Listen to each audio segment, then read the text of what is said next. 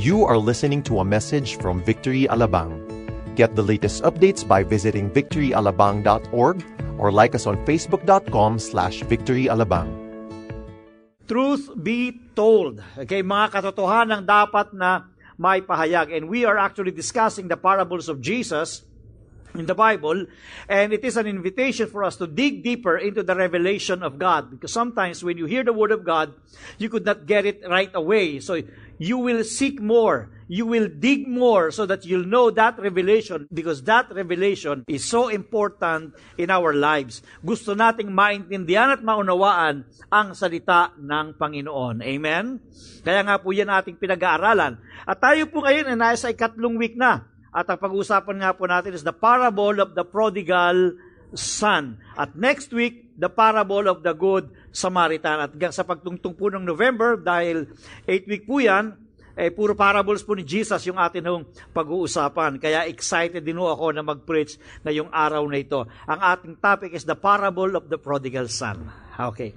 Now, kayo po ba'y nasubukan ng mawala ng isang bagay sa inyong buhay? Ha? Sino bang nasubukan na ng mawala ng cellphone? Di ba? Sakit ano? Lalo pinaghirapan ninyo. Lalo na hindi mo naman sa Green Hills binili. Kung binili mo lang siguro sa, sa Green Hills, sa Rec, okay lang, mawala. Pero kapag ka ang isang bagay na nawala sa iyo, isang napakahalaga, talagang medyo manghihinayang ka. Hindi po ba? Eh bagay lang ho yun, nanghihinayang ka na. Eh how much more kung ang nawala sa iyo ay bagay na mahalaga sa puso mo. Sino po rito nawala ng boy ah, nawala mo ng boyfriend at saka girlfriend? Meron ba? Masakit noon, hindi lang basta nawala eh. Kinuha. Diba nga? Diba? Ang sakit naman yun. Diba? Ilang taon na lumilipas, gagawin, naaalala mo pa rin, hindi ka pa rin makatulog sa gabi. Okay. Now, ang pag-uusapan naman natin ay walang kinalaman sa pagkakawala ng boyfriend at girlfriend. My only point is, pag may isang bagay na nawawala sa iyo, lalo na hindi lang bagay, kundi tao, lalo na mahalaga sa iyo, masakit ho yun. At yun po ang naranasan ng isang ama sa parable of the prodigal son, kung paano minsan yung kanyang anak ay umalis.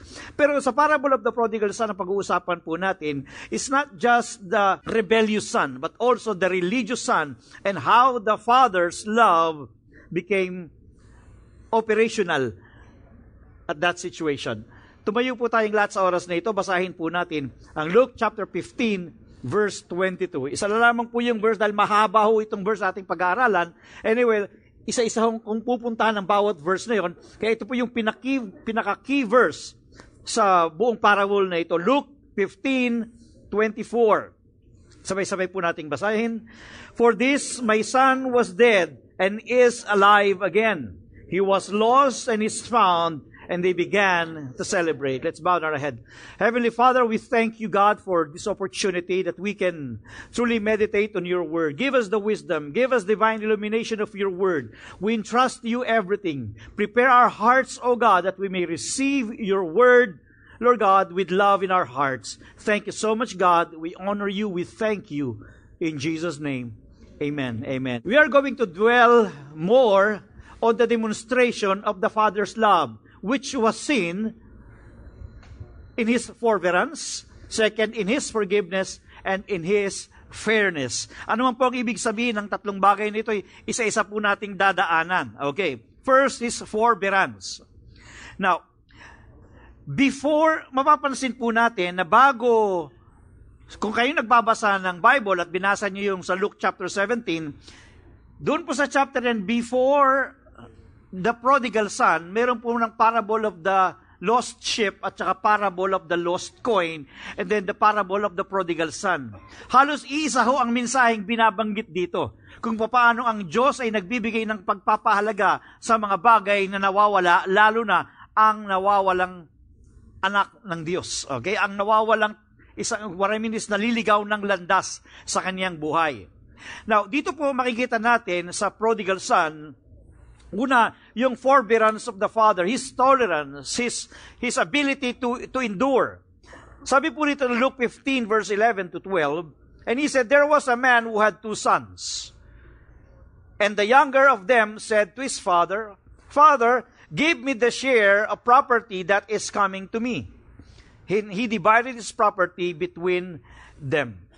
The son dishonors his father in such a way that he was asking for his share of property while his father was still alive.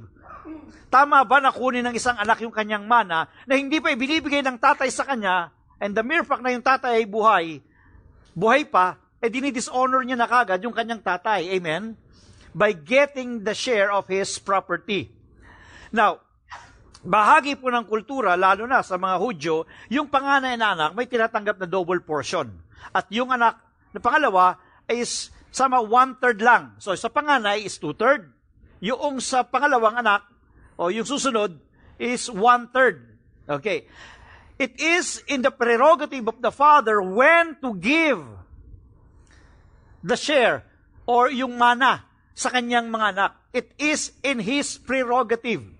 But most of the time, culturally, kapag kayong father ay nag-retire na sa trabaho, doon niya sasabihin sa kanyang mga anak, okay, this is the two-third of my property, this is the one-third of my property. Accepted sa kanila yun dahil ganun yun. Bakit? Double portion yung tinatanggap ng panganay dahil kapag kayong tatay ay hindi na makapagtrabaho, Ibig sabihin, pati yung pagsuporta sa kanya, yung panganay ng anak na nakatoka sa kanya, ang father pa rin ang gumawa ng paraan para siya masuportahan. Are you there? Okay? Kaya ganun ho yun. Kaya yung panganay na anak, siya yung nag-aalaga, kapag ang tatay niya ay wala na sa kakayanan na magtrabaho, kaya double portion yung kanyang tinatanggap. Now, itong younger son was so immature and it's so evident by the kind of actions that he did.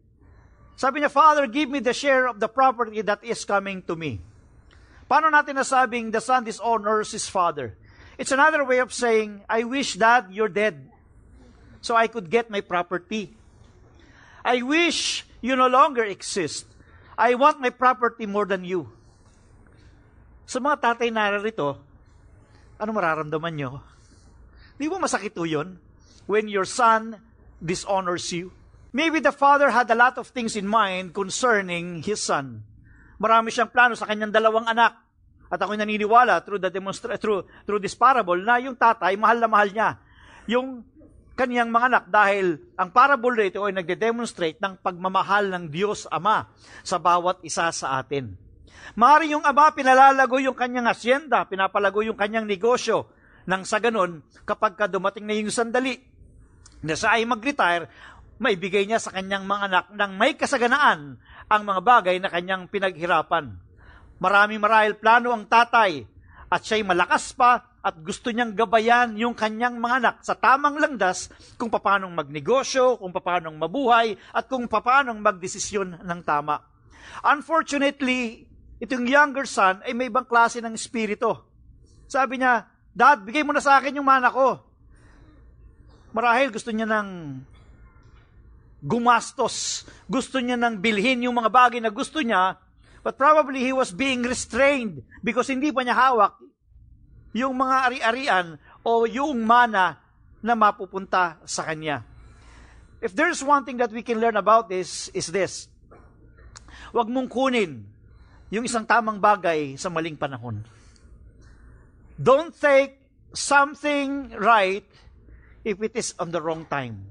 Nasubukan nyo na bang kunin kay Lord yung isang bagay na wala pa sa tamang panahon?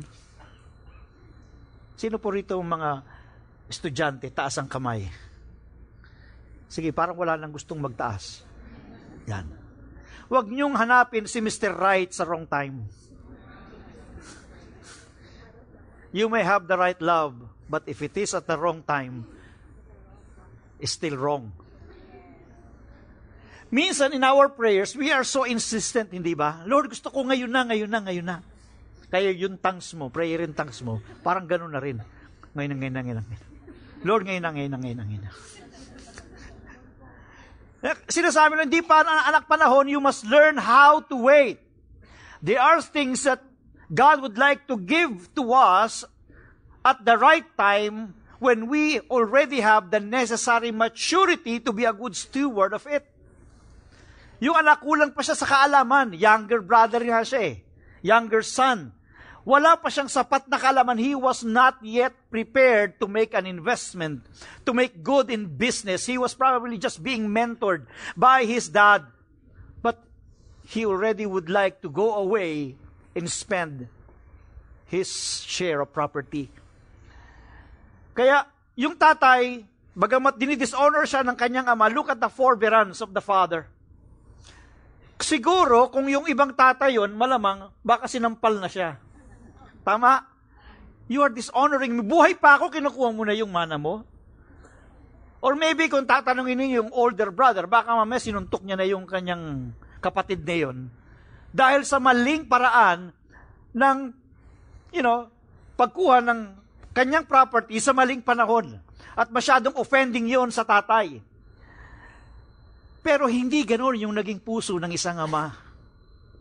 Ang puso ng isang ama, sa parable na ito, ay isang amang maunawain. Hindi siya controlling. He respects our freedom. Alam nyo, minsan na-abuse natin yung freedom na ibinibigay sa atin ng Diyos. Instead of using the freedom that we have to do the will of God, we are using that freedom to go against Him. Minsan, no, ganun tayo sa ating Diyos. Pinipilit natin yung isang bagay na hindi pa because nagdidesisyon tayo not on the basis of what is right, but on the basis of our emotion. Especially the younger ones, we are so emotional that we think everything that we do, everything that we decide is right. Minsan we are just being driven by our emotion without us knowing it, Imbis na maging objective tayo, nagiging emotional tayo. At pag ikaw ay naging emotional in making decision, certainly you will make a wrong decision. Lalo na kung ang lahat ang nakikita, mali yung tatahakin mong langdas, at ikaw lang nakakita na tama, medyo mag-isip-isip ka. Amen. In the presence of many counselors, there is safety. Now, yung anak na ito, dinishonor niya yung kanyang tatay. At alam ko yung tatay ay nasaktan na ang mas mahalaga pala sa aking anak, hindi ang aming relasyon, hindi ang aming pinagsamahan, hindi ang aming pamilya. Mas mahalaga pala sa kanya yung kayamanan ko. In verse 13, not many days later, the younger son gathered all he had and took a journey into a far country. And there he squandered his property in reckless living. Could you imagine this son, after taking the share of the property, instead of just living nearby, ano sabi ron? Malayo. Ito ay far country. Malayo. Anong ibig sabihin nito? Para niyang sila sabihin, Dad, I don't need you anymore. I can do it on my own. Hindi na kita kailangan, hindi ko na kailangan yung mentorship mo. Kaya ko na ito. Kaya tang ginawa niya para wag siyang mapakialaman ng tatay niya. So, lumayo siya at nagpunta ng ibang bansa. And there he squandered his property in reckless living. Say reckless living. Walang pakundangang paggastos. So imagine ninyo yung kanyang buhay nung siya ay papalayo sa kanyang ama. Palagay nyo anong nararamdaman ng isang amang tunay na nagmamahal sa kanyang mga anak. Nalulungkot, nasasaktan. Habang umaalis, siguro nasa isipan ng ama, Anak, kung alam mo lang, kung anong plano ko para sa iyo. I know the plans I have for you. Plans to prosper you, not to harm you. To give you hope in a future. But you refuse. Ayaw man ng ama, but he allowed his son to go. Instead of restraining him, instead of controlling his life, this loving father just let his son go. Yung sinatawag na letting go. It's just another way to say, I love you so. Sometimes goodbyes are not forever. Maybe the father said, It doesn't matter if you're gone, I still believe in us together. I understand more than you think I can. You have to go out on your own so you can find your way back home. So, yung anak ay lumayo na nasasaktan ng puso ng ama, hindi binigay ng binigay yung share ng property but it doesn't mean ibinigay ng tatay yung kanyang blessing sa kanyang anak. I magkaiba ho yun. Iba yung binigay niya yung property because of his forbearance, because of his tolerance, but it doesn't mean buong puso yung blessing talaga ng isang tatay ay ibinigay sa kanya. Magkaiba yon. And so anong ginawa nito? He squandered his property in wild living. Now, kung dadali natin yan sa ating panahon ngayon, marahil pagdating niya doon sa bansa na kung saan ay nagpakalayo-layo na siya sa kanyang ama, marahil malayo, kung nasa south yung tatay niya, siguro nagpunta siya ng north. Siguro kung una niyang ginawa, gumastos siya, bumili siya ng isang kondo. Di ba? Ay sa panahon natin. At pagkatapos ay bumili siya ng mga alahas niya. Ah, syempre, ano, sikat siya eh, marahil hindi niya na hindi niya natikman yung yung ganyang klase ng uh, luxury during when he was still with his father. Bumili siya ng magandang sasakyan, bago. Kasi marahil yung sasakyan ng tatay niya, ang inihiram niya. At pagkatapos, marahil bumili siya ng maraming gadget para makapag-Pokemon siya ng matagal. Iba-iba. Okay? Kung yan ay nangyari sa ating panahon, malamang ganyan ang kanyang ginawa. Ngunit nagdaan pa ang mga araw at ang landas niya ay naligaw. Siya ay nalulong sa masamang bisyo. Marahil labas-masok siya sa kasino, inom dito, inom doon, at marahil na-involve din siya sa droga. Siguro hindi pa presidente si Digong noon. Kaya malakas ang kanyang loob. Naniniwala ba kayo na hindi po pwedeng makasatisfy ng buhay natin ang salapi? Ang pera, gusto nating lahat yan. Tama ba? Gusto niyo bang pera? Okay. Walang may ayaw ng pera, pero ang pera is a tool, not God. So dahil sa marami siyang pera, he was longing for more. Hindi na satisfy ng material na bagay, hindi na satisfy ng sasakyan, ng magandang kondo, hindi na satisfy na mga gadget, dahil ang manumang bagay sa mundong ito kailanman na hindi makasasatisfy ng ating puso. Only Jesus Christ can satisfy our hearts. We are not extremists. Hindi ko sinasabing hindi natin kailangan yan. Kailangan natin ang mga bagay na rin ito sa buhay natin. But ang tunay na kaligayahan ay hindi makukuha sa mga bagay na ito.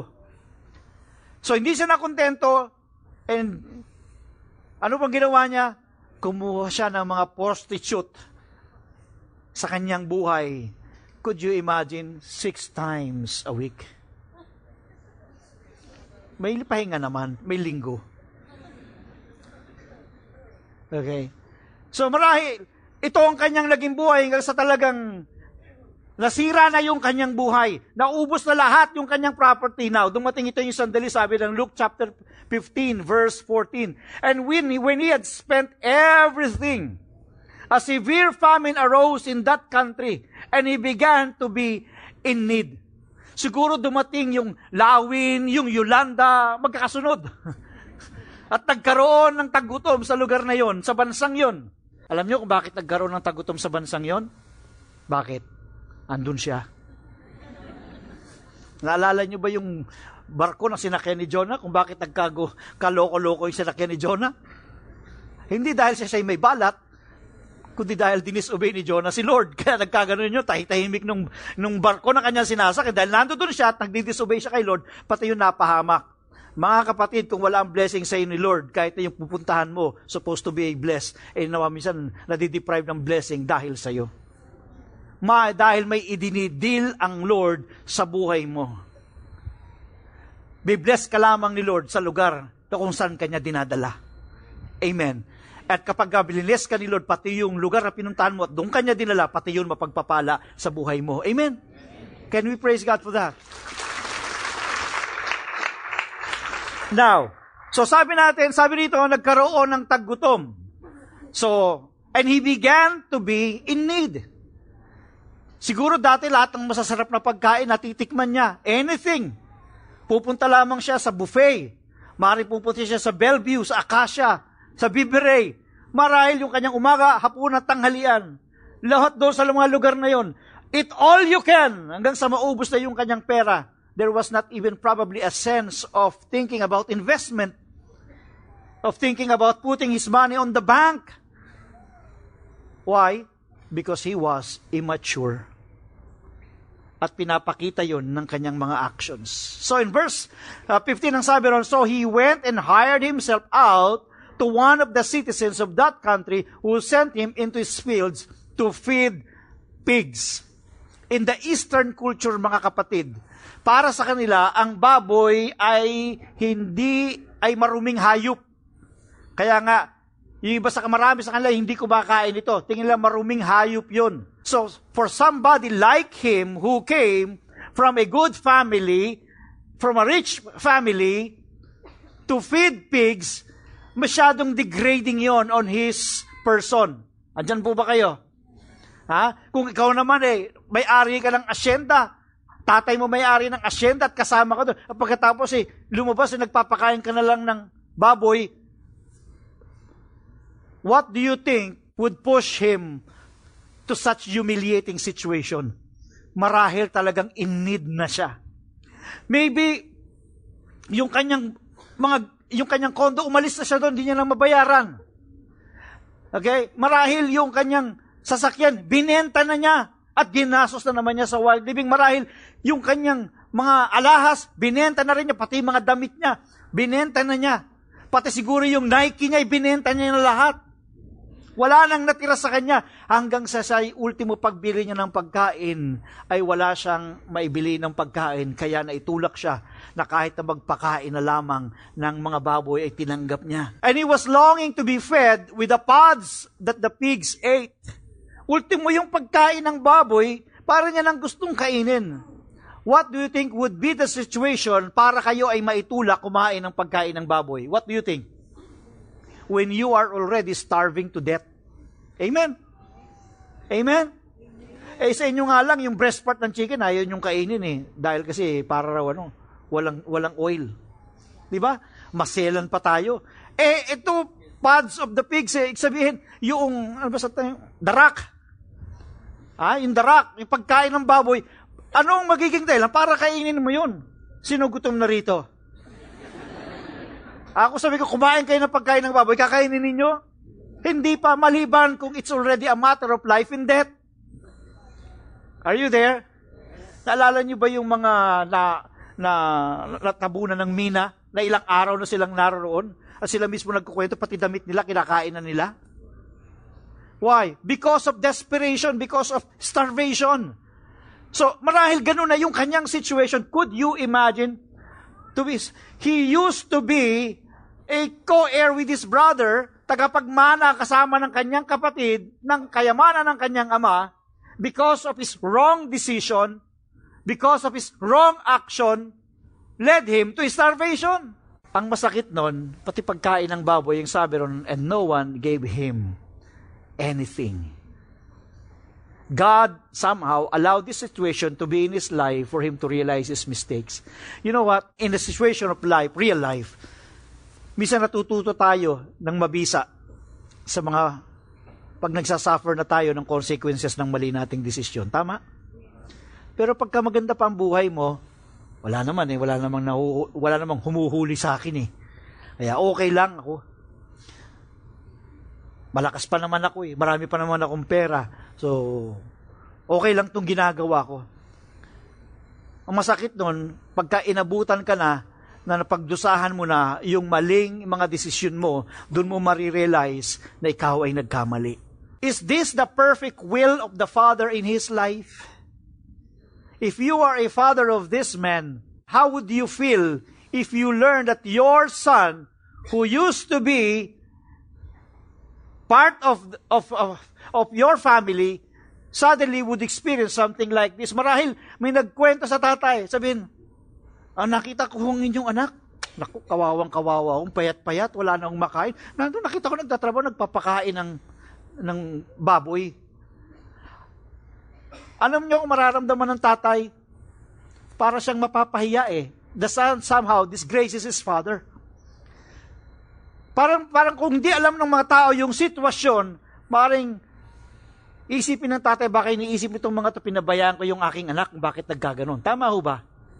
Halimbawa kung kayo, may kasama kayong anak na nasa mall, pinapasyal ninyo, pero yung anak nyo ang dungis-dungis, tapos butas-butas yung damit. Kaninong reflection yun? Sa tatay o kay sa nanay. Di ba?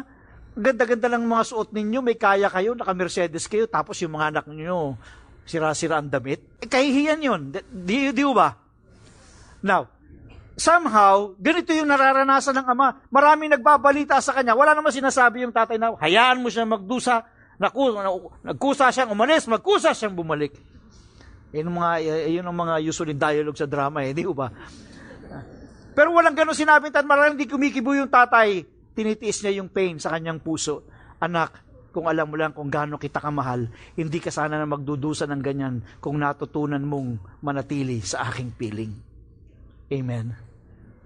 That's the love of God for you and me. As long as we stay in the presence of God, as long as we stay and be contented with the love of God, we are going to experience the provisions of the Lord in our lives. But sometimes, because we want to be so independent of God, we want to do it on our own, that later we suffer the consequences of our own sin and disobedience before God. But let us see in how this loving father demonstrated this love when eventually his son returned to him. That's my number two point, his forgiveness. In verse 17 says, But when he came to himself, In NIV version, when he came to his senses. In Tagalog version, nung siya'y matauhan. He said, How many of my father's hired servants have more than enough bread? But I perish here with hunger. I will arise and go to my father, and I will say to him, Father, I have sinned against heaven and before you. I am no longer worthy to be called your son. Treat me as one of your hired servants. Nung unang dialogue niya, Father, give me my share of my property. Then he went away to the other country. Ngayon, iniisip niya, ang dami ng tatay kong servant. Narito ako, nagugutom. Tapos inisip niya, sasabihin ko sa ama ko, babalik ako sa kanya, sasabihin ko, Ama, nagkasala po ako sa at sa langit. Hindi na ako karapat dapat na anak. Magkaiba yung tono, tama ho ba? Yung una ay yabang-yabang so demanding. Yung pangalawa is very humble. Why? Minsan humility is being instilled on us when we are down there than when we are up there. That's why God allows us to be at the bottom of our lives for us to realize and to know and learn the meaning of humility. It is our broken spirit and a contrite heart that the Lord accepts. Sabi po rito, I am no longer, sabi niya, I am no longer to be called your son. When we, you, see yourself so unworthy before God, that's when humility is being instilled. Now, sabi niya, pinapractice niya. Sa isipan niya, babalik ako sa aking tatay, itong sasabihin ko, ako'y nagkasala sa langit at sa iyo, hindi na ako karapat dapat na yung tawaging iyong anak, tratuhin mo na labang ako bilang iyang isa sa iyong mga lingkod. Now, dito makikita nyo how limited yung kanyang kaalaman patungkol sa kanyang ama. Because he was so much interested in getting the blessing than knowing his father. Church, we are to be more interested who our God is than the blessings that He can give us.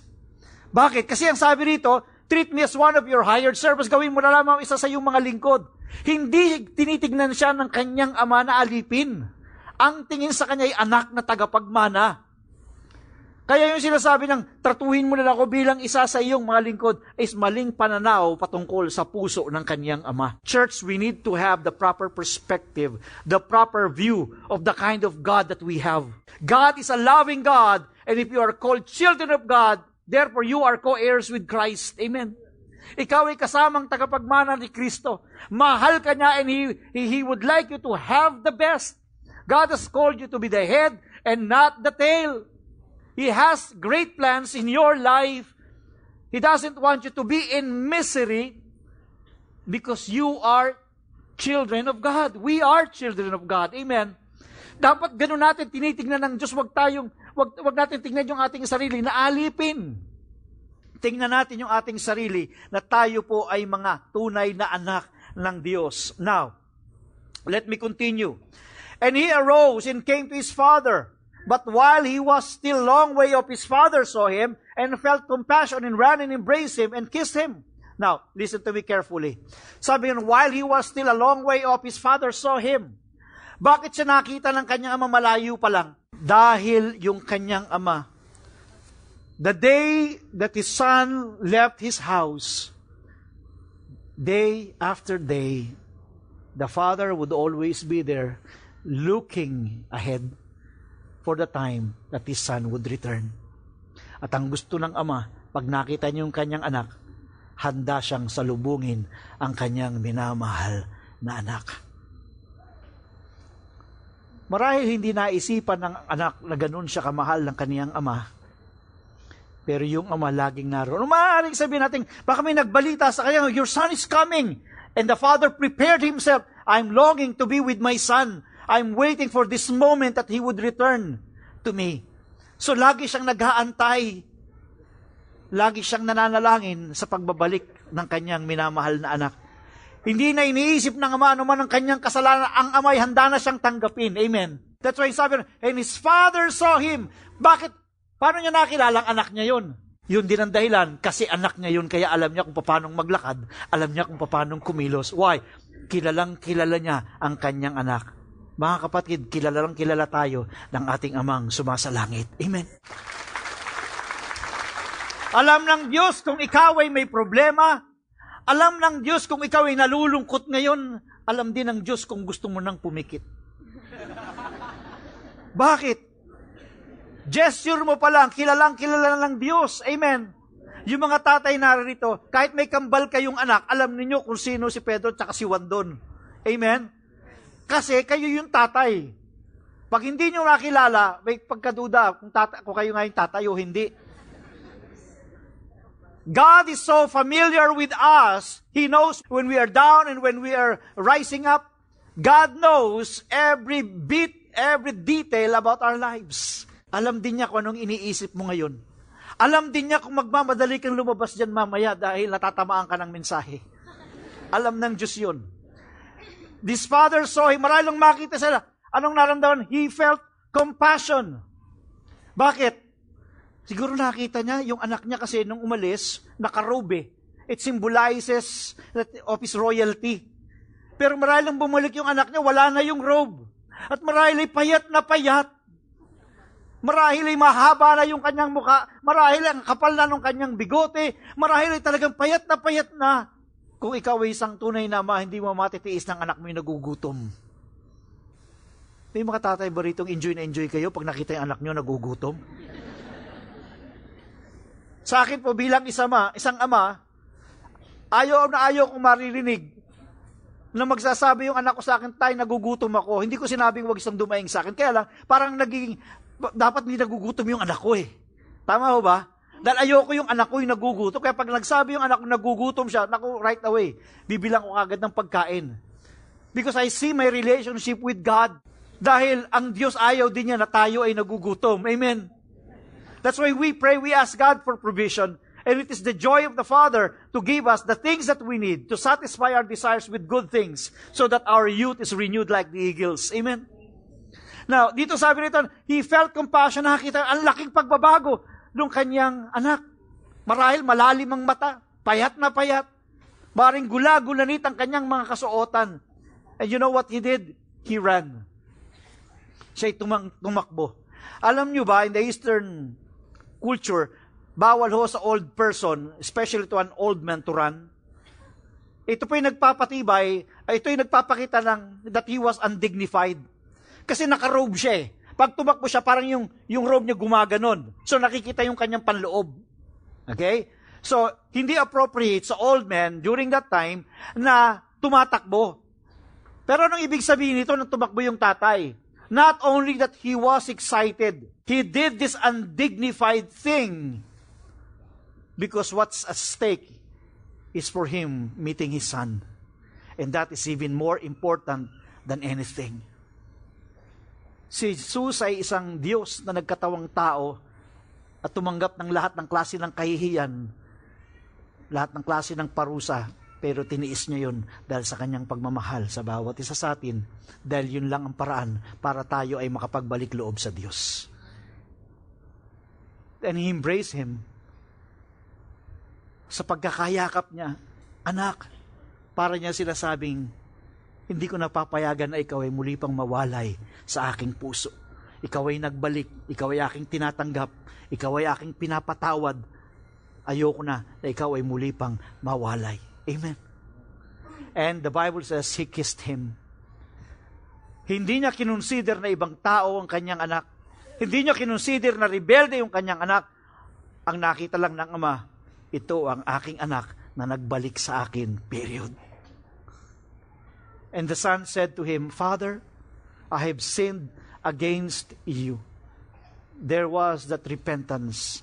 I have sinned against heaven and before you. I am no longer worthy to be called your son. Hindi na ako karapat dapat pang tawagin ng inyong anak. Meron pang karugtong yan. Nung pinapractice niya, hulaan ninyo kung ano. Ano pa? Make me as one of your hired servants. Kasama yung karugtong. Now, bago pa niya masabi yon, hindi pa siya tapos sa kanyang sinasabi.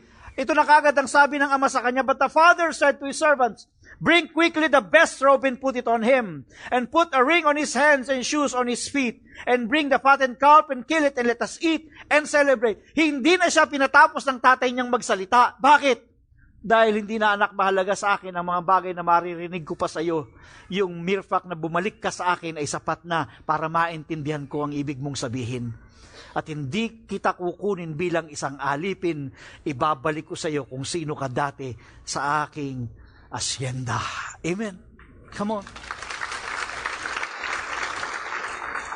Bring quickly the best robe. I'm bringing back your royalty. You are part of this royal family. Best robe and put it on him and put a ring on his hands and shoes on his feet. Bakit ring? It's signs of the covenant. It's, it's, it's a sign of authority. Binabalik ng Panginoon yung authority sa kanya. Binabalik ng Panginoon yung kanyang relationship sa kanya. You are my son and I am your father. At sabi, shoes on his feet, binabalik siya sa dating posisyon. Blessed are the feet of those who bring the good news. Binabalik kong muli ang tungkulin sa iyo, anak. Huwag mong isipin yung mga property na nawala. Higit kang mas mahalaga kaysa sa akin, kaysa sa mga property na iyong nawala. Church, ganun tayo, kamahal ng Panginoon. Hindi na tinitignan ang dami ng ating pagbagsak, ang tinitignan niya ay ang dami ng ating pagbangon. Na tayo ay kumakapit at nagtitiwala pa rin sa Kanya na sa kabila ng ating kasalanan, bukas kamay ang Diyos na muli niya tayong tinatanggap sa Kanyang kaharian. And there was a great celebration and feasting. Why? Dahil may isang kaluluwa na bumalik sa Diyos. Ang anak na ito ay muling nagbalik sa Ama. For his son was dead and is alive again. He was lost and is found. And they began to celebrate. Can we give God praise for that?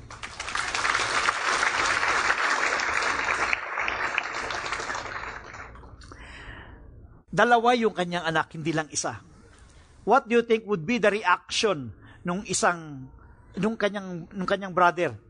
Now dito niyo makikita yung fairness ng pagmamahal ng ama sa kanilang dalawa. Now, tingnan niyo sa Luke 15:25 to 27 that somehow we have this tendency in our lives to react. Now his older son was in the field, and as he came and drew near to the house, he heard music and dancing. And he called one of the servants and asked what these things meant. And he said to him, Your brother has come, and your father has killed the fattened calf, because he has, he has received him back safe and sound. Ito, tingnan niyo yung reaction ng anak. But he was angry and refused to go in. His father came to, out and, entreated him. And he answered his father, Look, these many years I have served you, and I never disobeyed you. I never disobeyed your command. Yet you never gave me a young goat that I might celebrate with my friends. But when the son of yours came, who has devoured your property with prostitutes, you killed the fattened calf for him. Now, yung accusation ba ng ama, nung, nung anak sa kanyang amay, tama. As if he was saying, you're so unfair. Bakit siya nagrebelde yan sa'yo? Tinanggap mong muli, pagkatapos nagkaroon pa ng celebration, samantalang hindi mo yan ginagawa sa akin. Was the father unfair? Tinatanong ko po kayo. Nagantay ako ng sagot. Unfair ba yung tatay? No. Tingnan nyo, sa tingin lang niya yon, sa kanya lang palanaw yon. Pero tingnan nyo yung sagot. And he said to him, Son, you are always with me, and all that is mine is yours. It was fitting to celebrate and be glad. For this, your brother was dead and is alive. He was lost and is found. Church, mahal tayo lahat ng Panginoon. Maraming ba sa inyo nagtataka, tagal-tagal nyo ng Kristiyano, hanggang ngayon hindi pa rin sinasagot ni Lord yung prayer ninyo. Samantalang merong kababagong Kristiyano lang, nag-altar ko lang nung linggo, lumapit lang dito, nag-pray sa house in lot. May house in lot agad. Di ba, pero parang unfair ah. Parang, buti pa, dinala ko lang yan dito eh. Sana hindi ko na lang dinala, baka ako pa binigyan ni Lord ng house in lot. Sometimes we, we are so jealous whenever we see other believers, especially young believers, if they are being blessed by God. Learn how to wait for your own blessing if, because if you know how to wait for your own blessing, it will come. But there is a reason why God does the things that He did. Yung tatay, tignan nyo, bakit niya ginawa? Kasi nga, gusto kong ipadama na siya, welcome muli sa akin. You know what? The father here, the love of the father in this story, in this parable, is the picture of God's love for each and every one of us. Yun po yung larawan ng pagmamahal ng Diyos. At ito lang, dinidescribe who rito our Heavenly Father na nagmamahal sa atin at tagaan ng ating pagbabalik. He loves you and me. This son of him na isang religious, yung isa rebelde, rebellious son, yung isa religious son, yung religious son, lagi siyang sumusunod sa kanyang tatay. Talagang lahat, sinusunod niya. Pero, wala namang humility, may pagmamalaki. Ito yung sinasabi, kaya ang kaligtasan natin is by grace, it's not by our good works. Because if salvation is by our good works, marami sa inyo magmamalaki. Ay, hindi naman ako adik, hindi naman ako nakulong, hindi naman ako pinagtangkang patay dahil hindi naman ako adik. Kaya dapat lang ako pumunta ng langit. There is pride. To be religious does not necessarily mean to be Christian. You may be by the law, but if you fail to really come to know Jesus in a very personal way, you have no salvation. Because salvation is not by good works, salvation is by grace alone. The love of the Father, God is fair in His love. Mahal tayo lahat ng Panginoon. The Bible says in 1 John 3.1, See what great love the Father has lavished on us, that we should be called children of God, and that is what we are. God's love never fails. Hindi tayo bibiguin ng pag-ibig ng Panginoon Can we just bow our head? Mahal tayo ng Diyos na kahit anumang kasalanan at laki ng kasalanan nagawa natin, handa siyang magpatawad. Gaano man kalayo ang pagtakbo natin sa kanyang presensya, kita pa rin tayo ng Panginoon. Alam niya kung tayo naliligaw ng landas. Alam niya kung mabigat ang ating dinaramdam. Dahil mahal ka ng Diyos, alam niya ang lahat ng bagay patungkol sa buhay mo pati mga bagay na hindi mo sinasabi at binibigkas ng iyong bibig. Pero ang Diyos ay patuloy pa rin nagmamahal, nag-aantay sa iyo. Stop struggling. Stop doing it on your own. Stop running away. The Lord is waiting for you. Come back home. Panginoon, maraming salamat sa iyong pag-ibig sa bawat isa. We appreciate your goodness in our lives. Thank you for being so loving. You even gave your one and only Son on the cross for us to be saved. So we can have genuine repentance and experience your salvation, experience your fatherhood in us. Thank you, God. Sa lahat po ng naririto, maaring bago kayo, maaring first timer kayo, or for quite some times nagpunta kayo, nagpupunta na kayo sa lugar na ito, but you still have no genuine relationship with Jesus Christ, I would like to give this opportunity for you. Kung nais niyong tanggapin ang Panginoon sa inyong puso, sa inyong buhay, I would like to pray for you. Pwede bang pakitaas nyo lang ang inyong kamay if you make that decision I will give my life and my heart to Jesus. Just lift up your hands. Don't mind the person beside you. Don't look around. This is your personal decision. Thank you for that hand. The Lord can see you well. Thank you. The Lord can see you. Salamat kapatid, nakita tayo ng Panginoon. Narito ang Diyos, tinitignan niya, tagaantay siya. He has an open arms for you. Handa kanyang tanggapin kung ikaw ay magbabalik loob sa Kanya.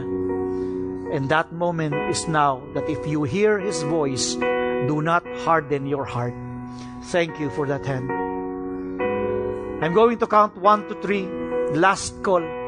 This is your chance, your opportunity. God has been waiting for you. One, two, and three. Lift up your hands for the last time. Thank you, Jesus. Sa lahat po ng nagtaas ng kamay, with all humility, can you just stand up slowly? I'll pray for you. Lahat po ng mga nagtaas ng kamay, tayo lang po kayo, huwag po kayo mahiya. You are doing a great decision in your life. Sa lahat po ng nakatayo, I would like to congratulate you.